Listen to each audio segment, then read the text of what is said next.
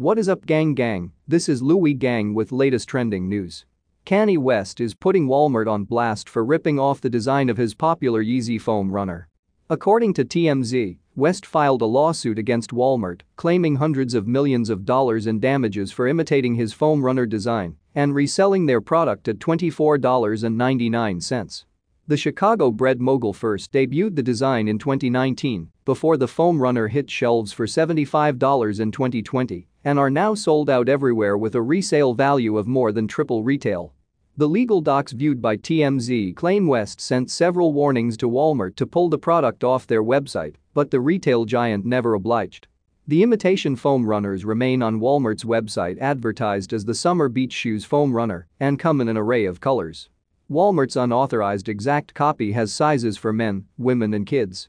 Yeezy and Walmart already have history tied up in the legal system.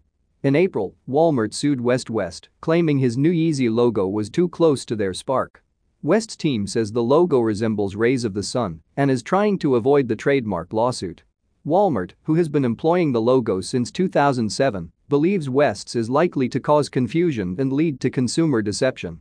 The 44-year-old had plans to reportedly use the logo when branding sneakers, underwear, furniture and modular homes.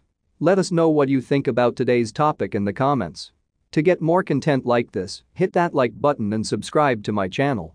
Thank you for watching.